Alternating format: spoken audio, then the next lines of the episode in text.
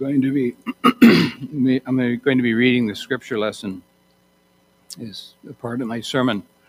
Excuse me.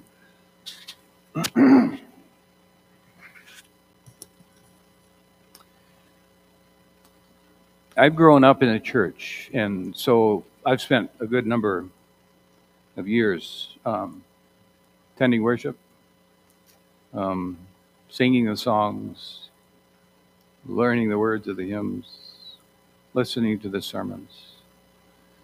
Um, and so I would like, I would guess it's true for most of us. Uh, I also have some favorite hymns over the years, the kind of kind of music that might just sort of find a niche in your your heart and settle in there and help kind of inform you a little bit.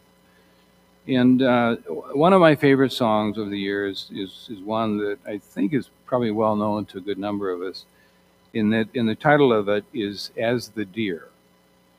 And uh, Brenda's going to be sing, playing this song during um, communion. Um, As the Deer, and I, I need to just put out to you that it, it just happens to be that it was written by a, a, a cousin, second, third, fourth, I don't know what it was, I've never met him, but it, it is a cousin, Marty Nystrom, who wrote this, this song. But it's a favorite, has been for me, and, and in many churches it is, it is sung quite often. I think you might have sung it here just recently as well. But as the deer, Uh, the words of it go, as the deer pants for living water, so my soul thirsts for you, O God.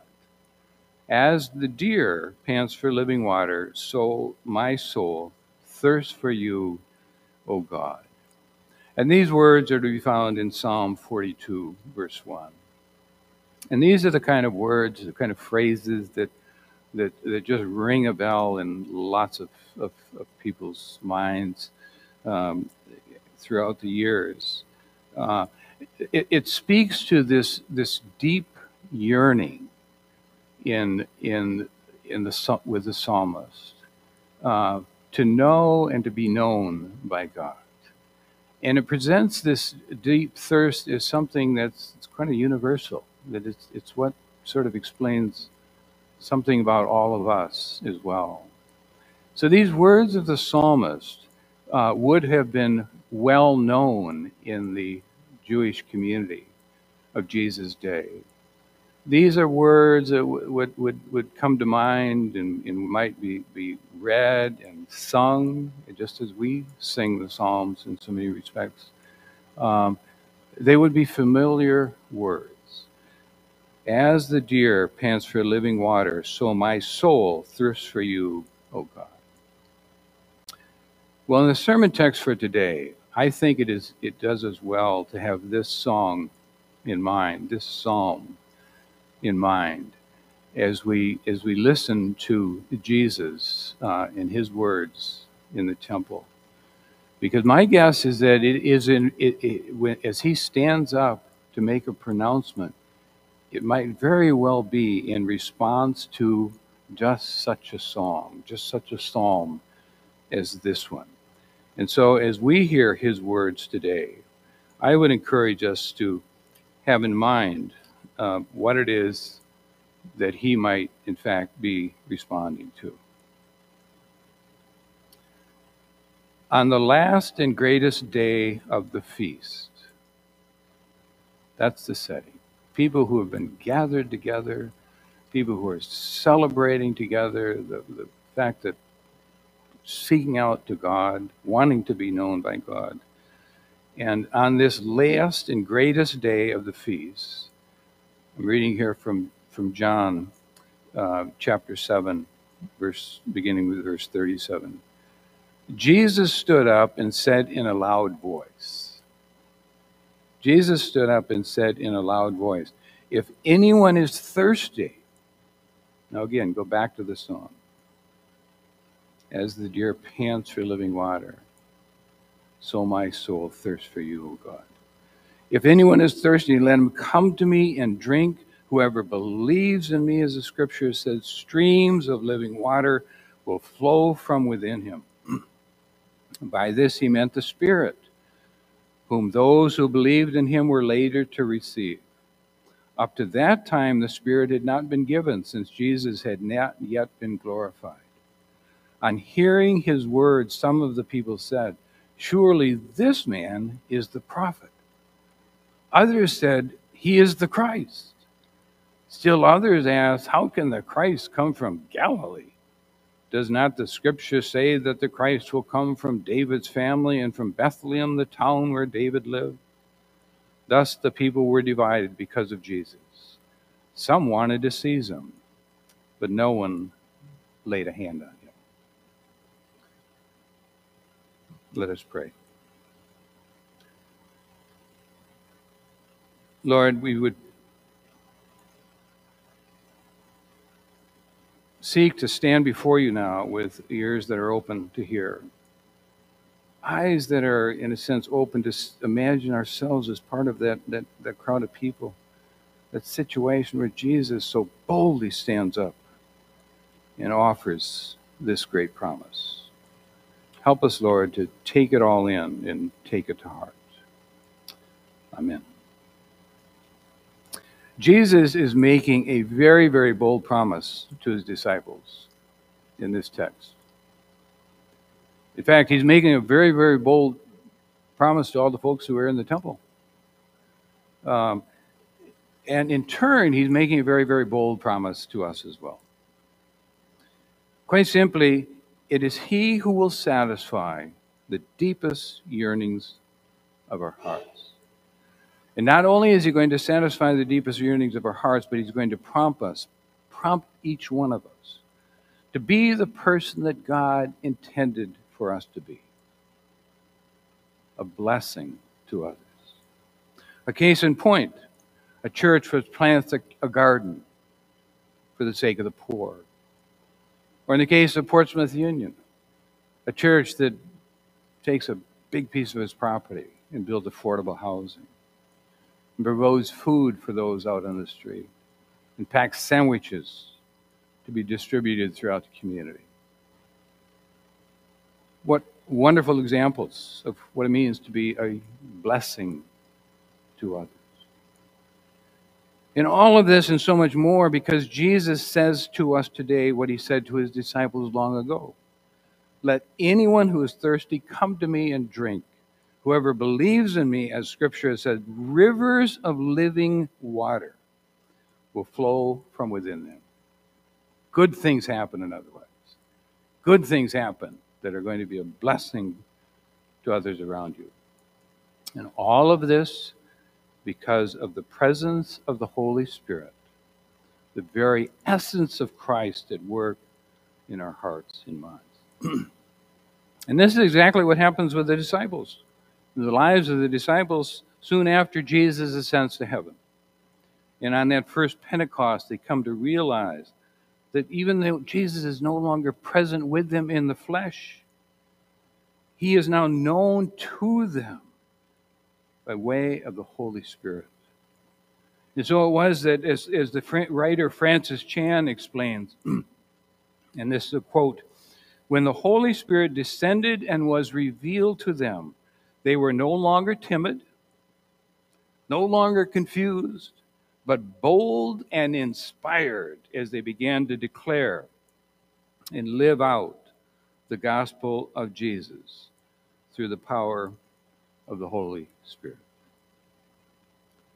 They would become, as the Scriptures attest, like rivers of living water to people near and far as the good news of the gospel began to be shared and would be spreading around the world.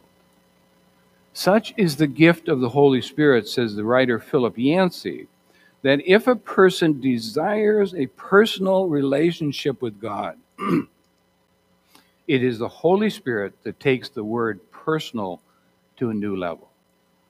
It is the Holy Spirit that takes the word personal to a new level. In fact, as he goes on to say, no other religion makes such an extravagant claim that the God of the universe exists not just as an external power that we must somehow try to reach out to and obey, but God exists as the one whose very spirit lives within us, transforming us from the inside out, opening a channel of direct communication with Him while making us a blessing to others. Now that is, to me, incredibly good news. A few years ago, there was an article in the magazine Christianity Today, and um, the, the, the, the article that was, that was caught my attention had a picture of a young boy, and uh, he was sitting in a, in a corner of a classroom, and uh, he was sitting on a stool with a, a, a dunce hat on his head. Now, people nowadays, kids nowadays, wouldn't have any clue what a dunce cap is. But there he sat with a dunce cap on his head. And uh, beneath the picture was the title for the article, which was, "To Kill or to Love? That is the question." To kill or to love, that is the question. Well, the, the title certainly caught my attention. Uh, the author of the article was a, a young man by the name of, of Brandon O'Brien, and, and he was a, a this young Christian guy who had just recently taken his first job as a, as a uh, teacher in a middle school, and and, and and he in a sense knew what he was getting getting in for. It, it was it was going to be a tough assignment, but he soon learned that there was a boy named Stuart in his class who was going to make his job nearly impossible. Well, as this young teacher explains in the article, each day of an entire semester, I tried to summon the patience to deal with Stuart by reminding myself over and over again, Stuart deserves my respect because he is made in the image of God. He deserves my respect because he's made in the image of God. But as Brandon O'Brien explains, it didn't work. It didn't work. And far worse, I became horrified, he said, by the thoughts I was entertaining in my head. It was scary as I realized how much I would like to just shake Stuart or spank Stuart or at least sting him with a cruel and heartless remark. But then, says Brandon, something quite unexpected happened. Much to my surprise, he wrote, the Holy Spirit did a remarkable thing and spoke a word of truth into my heart. What I came to realize was that the, the question was not whether or not I could recognize the image of God in Stuart. The real question was whether Stuart could recognize the image of God in me. That was to be the question. Well, this was a powerfully told story in this magazine about what it means to allow the Holy Spirit to speak into our lives, to shape us into the kind of people God would have us to be for others, those kind who might be described as having being a river of living water. It was, in fact, such an eye-opening experience for this young teacher that not only did he find himself being more patient with Stuart's antics in the classroom, this teacher would actually on occasion stay after school with Stuart and sit aside, sit alongside him while he was serving detention. Sit alongside him while he's serving detention, because Brandon had come to realize, and this is a quote, I too was always in need of transformation. I too was always in need of transformation. Well, such is the work of the Holy Spirit, that the work is never, never always done. One final story. A few years ago, Pam and I moved to Portland, and um, we were living over in Port or in uh, Columbia, uh, New Columbia at the time. And a friend in the neighborhood um, came and asked one day if I would be willing to be interviewed by a high school student. And the, the high school student was part of a, a little project that um, where they were, they were these, these young people were, were being asked to go out into the community and, and, and interview folks uh, to hear their stories. And then their stories would be written up in such a way that they could be shared with others, and neighbors would become more neighborly because we knew each other's stories. So I thought, well, why not? I can, I can do that. I can sit down with this young boy and, and do an interview. Uh, I did my best to try to figure out how to go and make it interesting, because we weren't going to spend six months doing this, but essentially forty-five minutes to an hour. Um, but as I began to go and sort of tell my story, Pam's and my story, um, I soon realized that I, I really, I couldn't make sense out of my own story without talking about my faith. I, I couldn't make sense out of my own story without talking about my faith.